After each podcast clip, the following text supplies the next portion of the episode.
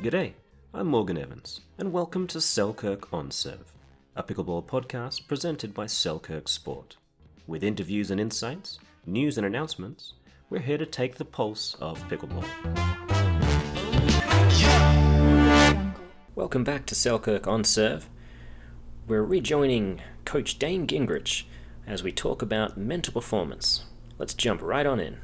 Almost every single time, if I have won a tournament, um, then there's there's a depression that sets in fairly fairly quickly, and it's hard. It's often hard to take, and I'm not much fun to be around if I've just won.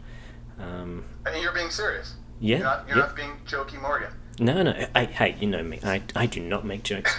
Um, no, I, I remember. I remember uh, the first time it happened. It was 2015 nationals. It was my first nationals, I think, and I wasn't signed up for the singles, um, but someone had pulled out, and I had been, you know, Marston's hitting partner for a couple of months at least. So I thought I'd just jump in the mix and Okay. um, I played a few games, and I think I actually came up against Marston and lost to him in the second or third round.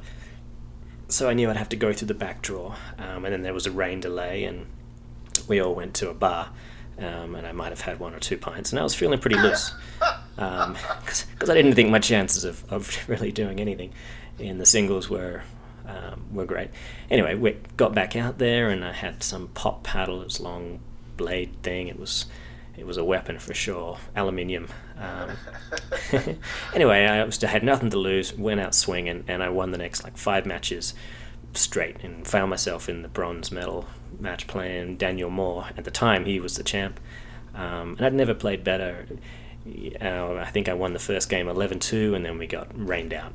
Um, and I the next day, you know, uh, his turns out his uh, his average was a lot better than my average, but my heart was good. so I took anyway. I took bronze for singles, um, and for me that was that was an you know it was a, an achievement, um, given that I was really just Marston's hitting partner. Um, but it was my first, obviously, nationals medal, and about a day later, I was genuinely upset, and I didn't really know why I was pissed off, um, and I was you know, gen- grouchy and depressed.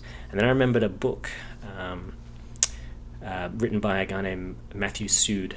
You might have read it actually, called Bounce. Huh. It's a fantastic book. It's a bit like Outliers, Malcolm Gladwell, Yeah. Gladwell's Yeah. Outliers, um, and it was all about you know what um, how champions are made, not born. Um, and it talked about how Olympic athletes, after they've won uh, a gold medal, they go through a, a real serious depression for weeks and weeks.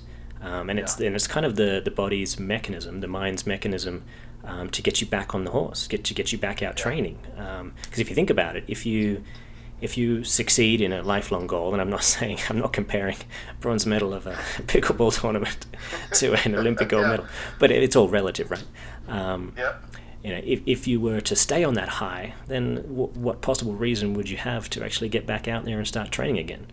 That's You would just you would just live on it and you know live happily ever after with a giant grin on your face. Um, but it was a, it's a curious one for me that I, it's taken a long time to try to curtail that um, depression after I've done well, um, and sadness after I don't do well. Now it's kind of the other way around. It's great. And and I mean the people that are listening, I don't know if you've ever told that story on the podcast or you know, shared with many people. I mean that people right now are listening and, and with their jaws like what? Like how do you because everybody believes it's all about the W, right? It's, Mm. It can't be about the loss. And and this is this is the decision because whether we're talking about Olympic athletes, professional hoopers, pickleball players, like yes, obviously there's some physical stuff going on and some DNA, right? But but the vast majority, it's about the decision you make specifically after the losses, specifically after pain punches you in the face. Ultimately determines your future, right? And whether you reach the goals that you're after or not. It's not about the W's.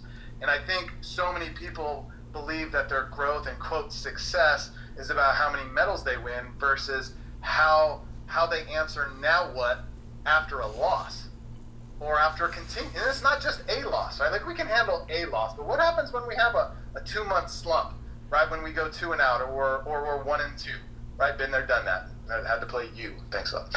Uh, you know, how, how do we respond the next day or the, the next week after the L, after the big loss and the big frustration? But I've been training. I've been training for a month, and I still went two and out, right? And, and it's it's the decision we make and how we answer that question that ultimately is going to take us to whatever next level we're after. Yeah. Not the W, because like you said, the brain, the brain after the win just kind of like because it needs it needs a what now do I do? Like how do I work even harder? And when we win, everything kind of just shuts down for a sec, right? And and just kind of celebrates for a little bit. And and Yeah. where when we lose, if we choose, and again, like we're li- like a 4-0 player listening to Morgan talking about being depressed after a win, if we all, regardless of level, get to make that choice after the loss Yeah.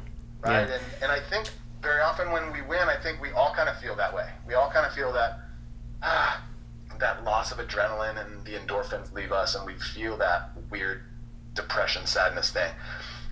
But how many players do we not know about because of their dis- you know their decision after the big letdown, after the big loss? That's that really kind of encompasses what mental dominance is about as well. Like Yeah. how what do you do after those days, right? Like you said, it was watch what I do, right? Like you came back with that with that fire. Yeah, it's uh, as they say, the world is full of talented losers that you never hear about. That's right. Um, I had a uh, it, what you're saying uh, reminds me a lot of the the the climbing analogy. Um, I had a I had a roommate back in Australia. It was the last um, last roommate I had. His name was Chopper. Uh, he didn't really he never really drank, but one night just before I left, um, we shared a bottle of red, and I finally got it out of him. I asked him, "Mate, why do they call you Chopper?" And he told me that he had tried to summit Everest uh, six times, I think he said, and he had been airlifted down every time. So they called him Chopper. he also said he, had, he lost one he lost one friend on every expedi- expedition. Um, Really? but they had they got him down. They airlifted him down every single time. Um, and I only bring that up because he also told me that i i for his um, for his money there were always two types of climbers out there. There were the guys that just wanted to get to the top of Everest, um, and there were the guys that just loved climbing and they just wanted to climb. Yeah. That's all they loved doing. And Yeah. you know, if you're the guy that likes climbing, if you love the grind, uh, but you never win that gold medal or you never get to the top of Everest, you still won. Arguably, That's you've right. won. You've won more than the guy that finally gets there. Because when you get there, That's right. I got to tell you, you got to walk down the bloody mountain. And That's right. That's right. But uh, I mean, doesn't that say though? It's like we're it's this whole microwave thing, right? Like I always say, the microwave is great for popcorn, but it sucks for like for high performance, right? Because there's no such thing, right? We're all we're all shown the top of the mountain stories, right? Turn on YouTube and watch, you know, Instagram, and everybody's celebrating the Ferraris that really aren't theirs, right? Everybody's celebrating the success stories, but nobody's really talking about and showing and, and, really bringing a camera for everybody to see the painful grind before any of that may or may not be met, right? Some some find that success, and others others don't. But I think you hit it right on the head. I, it has to be just like the love of the pressure. You have to love the blood and guts of the grind. You have to love. Now you don't have to go out and we're talking about pickleball specific. Go out and, and, and drill for three hours, six days a week. That may not be conducive to your to your schedule, but you got to get out there a little bit, right? If you if you want to get to that medal stand and get to that podium, you got to go put in some kind of sacrifice, right? Otherwise, the person that the person that is is just going to pass you by. They love the mud and the muck, and they don't. We we like winning more than losing, but I to say we love losing i- is is kind of is misdirecting, right? This misdirected. We, we don't love the losing, but we love the, the feeling and the hunger that comes after it, Yeah. like you described. yes, right? exactly. You know, t- talking about that, right? And I watched Tyson and, uh, and and and Ben at the Lakes and the Gold, right? I would love, I would love to have had a camera with Tyson from the first two seconds after he lost the finals to Ben for two weeks after, right? Because that would have showed the public why he's number one in the world Mm. right? Like I would have loved to be able to chronicle and to be able to video his process and go into his mind and read his notes and get into his visuals and have conversation tape between you and him and, and how that went because that that is not shown ever. Right? I'm not asking you Yeah. because you won't. But if if that process was shown more, people would understand. Like he didn't just just fall off on the top and and, just land there, right? He had to go and and really break his inner demons down, et cetera, et cetera. However, but he. But if you ask him, right, he would tell you. He would tell everybody, "Ooh, like Yeah. I don't love the loss, but ooh, I love the feeling the next day in the gym." Yeah, no, he's And- and he and is I- definitely that guy. He he is a workhorse. The repetitions that he wants to have, um, and I know if he doesn't get him, he's a different animal. Um, and Yeah. that that that loss in uh, at the Lakes, there's no way he would have won uh, U.S. Open without that loss. I think Right. he um, Ben beat him quite quite handily at the uh, the Hawaii Open, um, and that, that hit him quite hard. He realized that you know if he's not on his game, the level difference can be pretty severe. Um, so Right. you know, I would have loved to have a camera on him, you know, in the two months or so leading up to uh, the lakes. So you know, to do to find out what he did exactly. Um, and I, obviously, I won't share, share too much, but I know the kind of Yeah. the kind of work he puts in um, in the gym, on the court, and the way he uses anyone and everyone around him in a good way. I mean, when he goes to teach camps and whatnot, um, you know, he is willing and wanting to to take any any reasonable player and work with them. Um, so he's getting his repetitions in, and uh, you know, he doesn't wait long to, to take his to take his shirt off, but and then he puts in the hours. He just puts in the right. hours. and, and, and the mindset, right? Like, so we have three O's listening to this conversation, right? I can't beat Tyson. Don't talk to me about Tyson. Like, like when people talk about Michael Jordan, don't talk about him. I'm nowhere near him. But, but it's not the physicality, right? It's not, you don't have to, you're three, you don't have to go do what Tyson does in the gym. But what you, what you can do, regardless of level or age or skill, is adopt some of the mental skills that he has, right? And the decisions he makes on a daily. You can bring that stuff to your game now, regardless of skill level. And I think that's that's what I love the mental piece. That's why I love it so much. Because physically, hmm. like I don't care how much I want to be in the NFL. My little 6'1", 185 pound frame never going to be in the NFL, right? but but mentally, I can make the same choice as LeBron. I, I can. I can choose to wake up as early as I want and put in as many hours as I want, as I'm willing to. And I think that's infinitely fascinating for me because anybody can tap into another level, regardless of skill set. Well, that reminds me. What was the weather like at 4 a.m. Uh, in your part of the world this morning? I, I've read you're a 4 a.m. kind of guy. You know it gets light like at ten to five, like five the sun is out. It's beautiful. I'm in southern. You're in SoCal, or like I'm in I'm in Santa Barbara. It's beautiful out early. Lovely, lovely.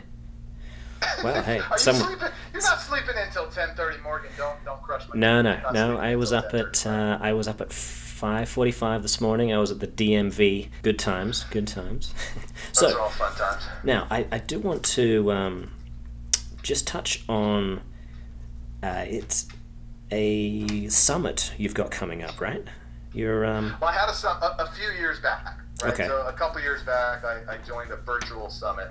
So it was it was all it was done online and and and it was it was a great experience, right? I was interviewed and kind of like this and talked about kind of owning your own stuff.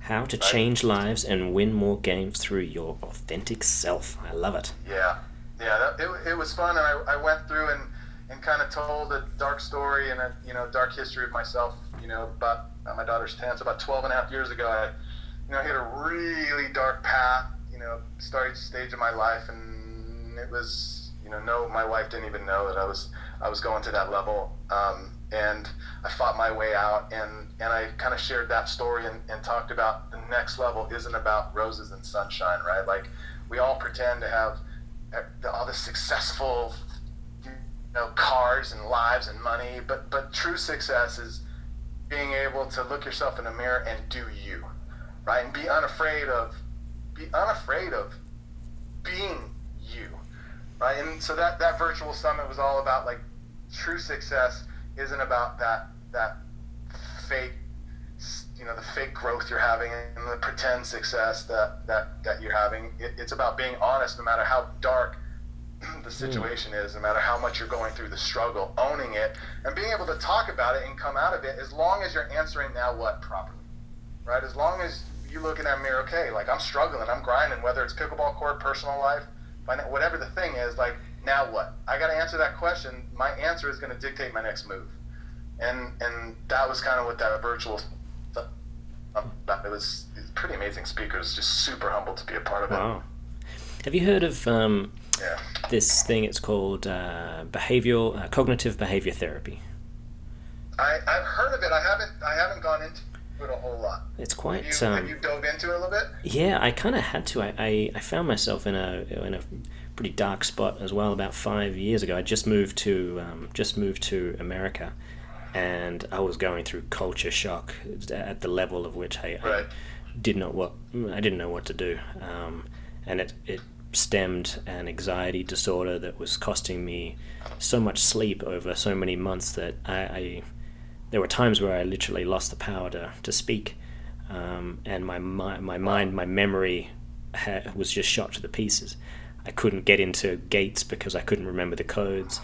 I often forgot to wear pants. Um, I could never I could never keep the score. I was learning pickleball all the time, and I'd already played enough to be able to score, but I just couldn't couldn't do it. Constantly exhausted, um, and it was just the situation I was in was so new to me. I I'd spent about ten years or so um, living fairly fancy free, traveling and just teaching tennis in in nice resorts around the world, um, and I found myself uh, feeling pretty much trapped um, with a place where I, I knew I was going to be stuck for at least two years, and I, my my my mind just wasn't able, wasn't equipped to handle it. Um, right. And I started, you know, looking a little bit about, you know, looking at some of the symptoms and realizing that it was a, you know, a general anxiety disorder that had gone from bad to worse. Um, and something someone mentioned, uh, it was just a forum that talked a little bit about this kind of stuff, uh, mental health, and um, it talked about cognitive behavior therapy and what um, what it can do for you. And the general kind of pretense was it wasn't the situation that I was in that was causing me so much harm. It was the way I was looking at it. It was just my perception, my, my perception of, of my situation that wasn't that was causing so much um, so much of the issue. So all I really had to do was think about you know, all right, let's imagine, you know, I've got a, a, group of peers from anywhere and everywhere around the world looking at my my life through a microscope. Um, how bad is it? I mean, honestly, how bad is it? And I came to the conclusion, yeah. shit, you've got a pretty good life. it's not bad. I'm teaching tennis in Southern California, um, you know, making decent money, living in a nice place, clean water, shelter, you know, food's pretty good. Um, you know, life wasn't bad at all. It was just the fact that I was coming from a different, a different environment, a different kind of life at all. And literally, as soon as I had decided that and and thought about it in that way, it, my problem was done. It was over. Right. You I mean you said the word right, and it just kind of flew by. You said it because we say we say the word all the time, and it's just a normal word, right? You decided, and I think that's such a powerful. Like we don't even understand the power in really making intentional decisions based on where it is we want to go, right? We get up and we work and we hope something good happens, right? And if it doesn't, then you can fall into the trap that you fell into, right? And, and I think our brain is hardwired, right? And I've said this a billion times. I, I, I can't say it enough. It's hardwired to keep us from the pain, which means it's it, it, it hardwired to keep us safe and, and look at, unfortunately, it, goes to the negative first hmm. about what we don't have, about what's not good, about what we don't do well, right? And, and that's where it takes us. So if we don't choose another option, we're going to live in that state, in that negative state about why we can't and why my dinks suck and my thirds, I just can't do it under pressure and I just can't beat Tyson and, and Marcin. I just can't. Like, if we don't learn to override that with really intentional you know, an intentional story of where we want. And that's all you did, right? Mm. Like you just made a decision to look at it a different way. And you, whether you even said it this way or not, you created a different story for yourself, mm. right? Then, then you created that different story, the mind has to then go paint that story. It has to. You have to you have to sketch it out first. Mm. Right? If you don't do any of the sketching, right? If you don't create these intentional visions, these intentional pictures or habits, the brain will default to the negative to keep you safe from dying, uh, you know, from getting eaten by saber-tooth tiger Yeah. back back in caveman days. and, and that, that that's just that's just science. That that's fact. But we're not taught that. yeah. We're taught to focus on what we don't do well. Let's improve our weaknesses, and there's nothing wrong with that in the athletic. But but let's let's talk about and design the story that we want to live through, right? And and it's really hard because we keep getting pulled back into what you what we don't do well, right? We just got off the phone with the 4-0 pickleball 4-0 woman today, and for the first 15 minutes she kept talking about what she didn't do well and how she needed to fix this and change this and, and was getting upset that none of the change was happening. Well, be, talking about what you don't do well is never going to improve what you need to do well, right? It, you you must like you made the decision to, to view it a different way. It's the same thing with any athletic skill Yeah. That we do. Yeah, I I mean, uh, Henry Ford said it best, right? Whether you think you can or you think you can't, either way, you're right. You're right, right? And I know it's cliche and everybody's Yeah. heard that before, and they go, "Ha, ha, yeah, that's great," but it's super powerful, and there's and it's it's science backed. This is not some psycho mumbo jumbo stuff. Like Mm. it's been proven now. Our thoughts literally can change the cells in our body. Literally can heal ourselves. It can reshape the cells in our body based on how we think and how we talk to ourselves. And that's a fact. That's Mm. not Dane's No, opinion and and we just don't we don't use that power enough. Why? Because our brain isn't hardwired to talk positively and to think in this really powerful vision. It's taught to be quote realistic, set realistic goals so we don't fail and we feel pain. Morgan, if I don't reach it, I'm gonna like it just drives me crazy. I just want to lose my stuff. I hear adults and coaches and the parents talking about these realistic goals, set realistic expectations, but then when they, they turn 35, they wonder why they haven't gone anywhere Mm. because you've you failed to really go huge and really take your mind to another level. Yeah, you never risked everything, so you didn't gain That's right. what you could have. That's right. So that, that That's brings right. that brings me to something I've, I've I've always been so curious about. I I used to teach a lot of tennis. I haven't done it for a while, but now I'm you know teaching pickleball. But a lot of my tennis coaching was juniors that are you know competing, and what I used to find with the vast majority, and I'm sure you've seen it and probably see it every day, is the kinds of kids that you see when when they start doing match practice uh, or even in tournaments, and they're, they're deliberately putting in 50% because, and it seems like, in my opinion, the, the best I can come up with is if they put in 50% physically um, and they lose, and they didn't really lose because they weren't really Yeah. trying. So, therefore, their investment, you know, it, they, didn't invest so much for them to be so affected by the defeat that they can't get back out there and do it again is that something that can actually you know be changed it's not every kid and there's always some that just put everything in and those are the pleasures to work with but Yeah. I, I mean i wonder what, what, what can people do about it i mean it's the uh, nick Kyrgios is a great example he's a big kid Yeah. out there that lumbers around puts in you know not much effort um, until he really Yeah. thinks he's got a good chance Yeah, uh, but but if you talk about Curio- Kyrgios, and it does come down to these kids too, he, he, he he's not in love with the game. no Right, like he's good at it, and that's all he's done. And so, like, you know, I don't know what I would do without it, but he doesn't love the game. Right, those, those kids that put in the fifty, they they're truly not in love with the game. Mm. So, as far as that, you can't make somebody love it. Right, you either love it or you don't love it for your own reasons. But if you do really like it, and it is more of a mental thing, because with Kyrgios, it's just straight up lazy. I'd rather not be here, but I'm making some money. Right, like I'm getting a lot of attention, even when I do bad things and serve underhand to Nadal. Right, like I'm getting a bunch of attention. Right. On another subject, more tennis pros should be freaking serving underhand like that. Oh, for sure. S- s- like I, it just boggles my mind on a separate note, like why players don't do that. Like you're standing 14 feet behind the baseline, watch this underhand serve. That's an ace yeah you're gonna have to come up. Like, uh, stop. Yeah. But, but, but he doesn't. He doesn't want to be there. Now, the kids that want to be there but are afraid to put in the effort, right? Like that's a two-part, maybe even a three-part. That's a two-part. Parents, parents play a big role too, right? There's Mm. a tripod. There's the there's the coach, the athlete, and the parent. And the parent, you know, they've been inundated with realistic expectations, right? set your goals to this level that you can reach, right? And the parents and even coaches sometimes take the kids that way, right? So they don't even know what it means to stretch past possible. They don't, they don't even understand what that means. Like to do more than you're physically capable of doing right now. Like create. Then I always say, right? If on a scale of one to ten, if I give you, you know, you know, ten being the best, where do you raise your bar to? Most kids, most athletes are going to say a seven. They might say an eight, maybe. They'll never say a ten.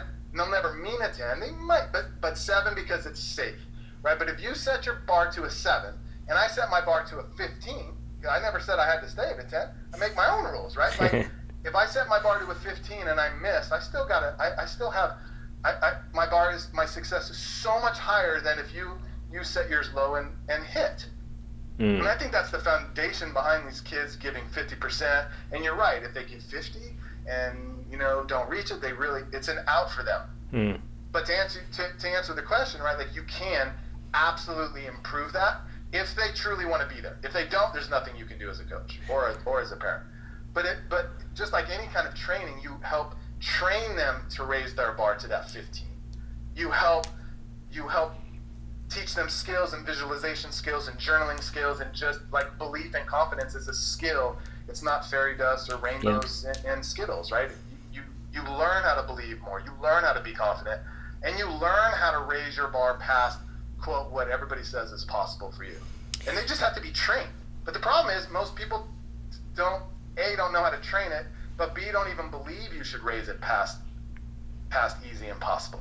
Mm. Right? Like I mean, I mean the Roger Bannister example with the with the sub four minute mile, right? Like yeah. science scientists came and said you physically can't do it. Like you, you just can't. So no one did until Roger said, "Well, watch." And it wasn't that he broke the four minute mile. That's not the best part. The best part is the second he did it, he had like seven people do it back to back to back back to back. Yeah right? Because then they looked at it and said, "Wow, that's really that's possible." Okay, but I, I don't want to work with those seven, Morgan. I don't care about the seven. I want to work with that one who believes that what everybody says is impossible. Like that doesn't it doesn't define them. Like your definition of possible does not dictate who I am. Like that's the kid I want to work with. Yeah, everything's impossible impossible until it's not, and then right, and then they beg you, and then they beg you to teach them how you did it. Like, sorry, it's too late, dude. You lost your chance. Like, right? Do you think you know? Obviously, in today's kind of environment, um, in a lot of countries, not just America, we, we live, seem to live in a very much a participation medal kind of world where kids. Um, you know they're, they're going to be pretty lucky to escape childhood with any kind of equipment to you know to be mentally tough. What what are your thoughts on you know that subject. I, I think I know where you lie on this one, um, but yeah. So, so here's my suggestion as you as you finish your question. Here's my suggestion. You can leave your mic right now. You can go grab a beer. You can okay. order Domino's because I'm gonna go off. Like this is, I, I really want to go off. Don't leave. But this is such a hot button for me. Like this is, you have to earn that medal, dude. Like it's different if you're three or four years old and you're just out there. Like there's a difference. There there is a level right of athlete where you're not allowed to just be handed a trophy because you signed up. And I think we're doing a huge disservice to our young athletes, young people in general, right? That that grow up believing they're entitled to success because they signed their name on a paper or they showed up. Like that, I, I am so so. I couldn't be more against participation trophies. You you can't find another human on the planet that is more against it than I am. Simply because I've seen you know I've seen the kid at eight who's entitled, and I've then seen him at, at 19, and I've and I I know him at 19 and 20, and I see how he is at 20 because of his belief system at eight, right? And mm. how he was parented and or coached, and the system that he fell into. Like you you don't you don't get what you want. Like you said, like you get what you earn. You get what you sacrifice. You're not given a trophy because you want it. Giving. Tyson's not number one in the world because he wrote on a piece of paper he wants to be. Freaking bleeding and sweating and grinding and crying and doubting and fearing and screaming at you because you were a terrible coach in that match he lost. And like all, all the crap. I mean, so yeah. I mean, all right. I could go off on. I could go off for it on hours, but I feel no, like. No uh, I feel like we've got a good handle on your uh, your opinion there. That's. you, you, might, you might, I can go over it again if you didn't again. It's just no, not no. clear. Your your thoughts and feelings, I think, are echoed by the vast majority of uh, of people out there, except for the the most coddling of parents. Um, I've long since thought that the best thing for anyone growing up in the Western world uh, would be once they finish school, they are required to leave the country they are in for at least one year, go to a hard to reach place that is even harder to get out of, survive for a year, and then choose if you want to go home. Um, Yeah. I think Bill Murray. Bill Murray crashed a wedding. I'm, I'm a huge Bill Murray fan. He's one of the funniest guys Yeah. ever, and he, he has this thing where he loves uh, he loves crashing weddings, and people love him for it. And he usually get up there, have a few drinks, and get up on the microphone and do a toast.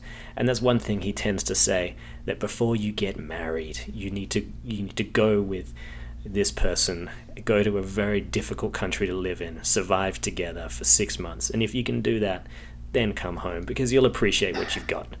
It's Um, true, right? it's so true. And uh, anything, whether it's a sporting endeavor or life in general, you know, if you aren't forced to work for it, you are not going to appreciate it. And right. I feel like you're the kind of happiness that you can possibly reach, um, and you know, success, happiness, chicken, egg, you know, round and round it goes. Um, Yeah. it's just not going to be there unless your childhood um, and belief system kind of inspires you to want to work, put in the effort, knowing that once you've done that and you succeed, oh my god, it's going to feel great. Yeah. And don't don't you agree too, Morgan? Like say this all people are so after the W, right?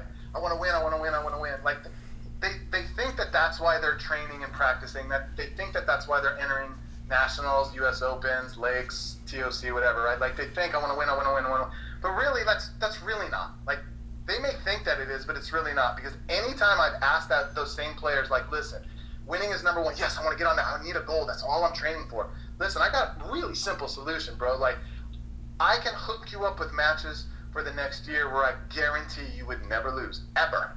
And all of a sudden, right? All of a sudden, oh, oh no, no, no, no, no, no, no, that's not really. So it's it's not really about the winning, right? Hmm. W- winning is fun, and it's you know it's we celebrate, etc.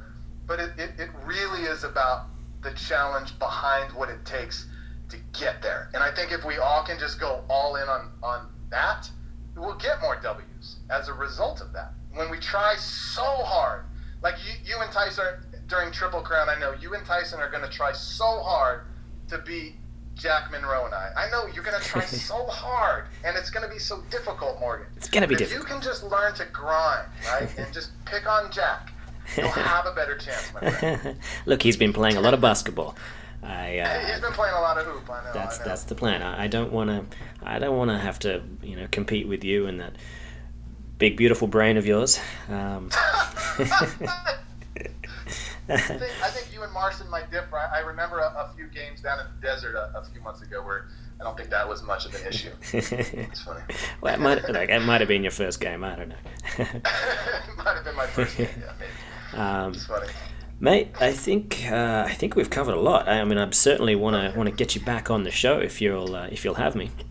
Would love would love to join you. Yeah, I mean this this this topic is huge. We could spend the rest of the day, um, well, just on participation medals alone, but probably get through some other stuff as well. Um, all right, well, let's wrap it up. Anything? Uh, what's on the horizon for you uh, in the not too distant future? Anything the listeners would like to know about? Where how can people get in touch with you if, if they'd like to? They can they can uh, jump over to my site at coachdayne.com and D A Y N E um, and just shoot out, say hello. I got all my social things. I don't, man. I, I'm super excited, and I don't even know how much I can say. I, I'm trying. I don't, I, and I, maybe I shouldn't even say it, but I, I'm in. I am trying so hard to take this mental thing and connect it to the physical via camps and certain coaches out there, and I. It, it's going to come together where we connect this thing on an official level. Mm. Uh, I think there are a ton of coaches. There's so much amazing brain power behind the strategic and mechanical coaching, and I think there's a perfect storm happening right now to align the mental with the physical and turn it into something big and make it official. And I'm I'm I'm kind of under under the weeds, kind of trying to work that out. Brilliant. So I, Hey. I, I think it's a I think it's a perfect storm about to happen, brother. Yeah, hey, count count me in, man. I think uh, Awesome. I'd love to get involved in something like that. It's um, as I said earlier, it's the it's the holy grail of performance, Yeah, and uh, sure. if we can uh, if we can make it happen together, that'd be fantastic. Love to. Maybe we talk about it later, huh? Sounds good, bud. Yep. All right. All right, ladies and gentlemen, that is Coach Dayne Gingrich with the One Percent Mindset. Don't forget to rate, review, and subscribe to our podcast. See you next time on Selkirk on Serve.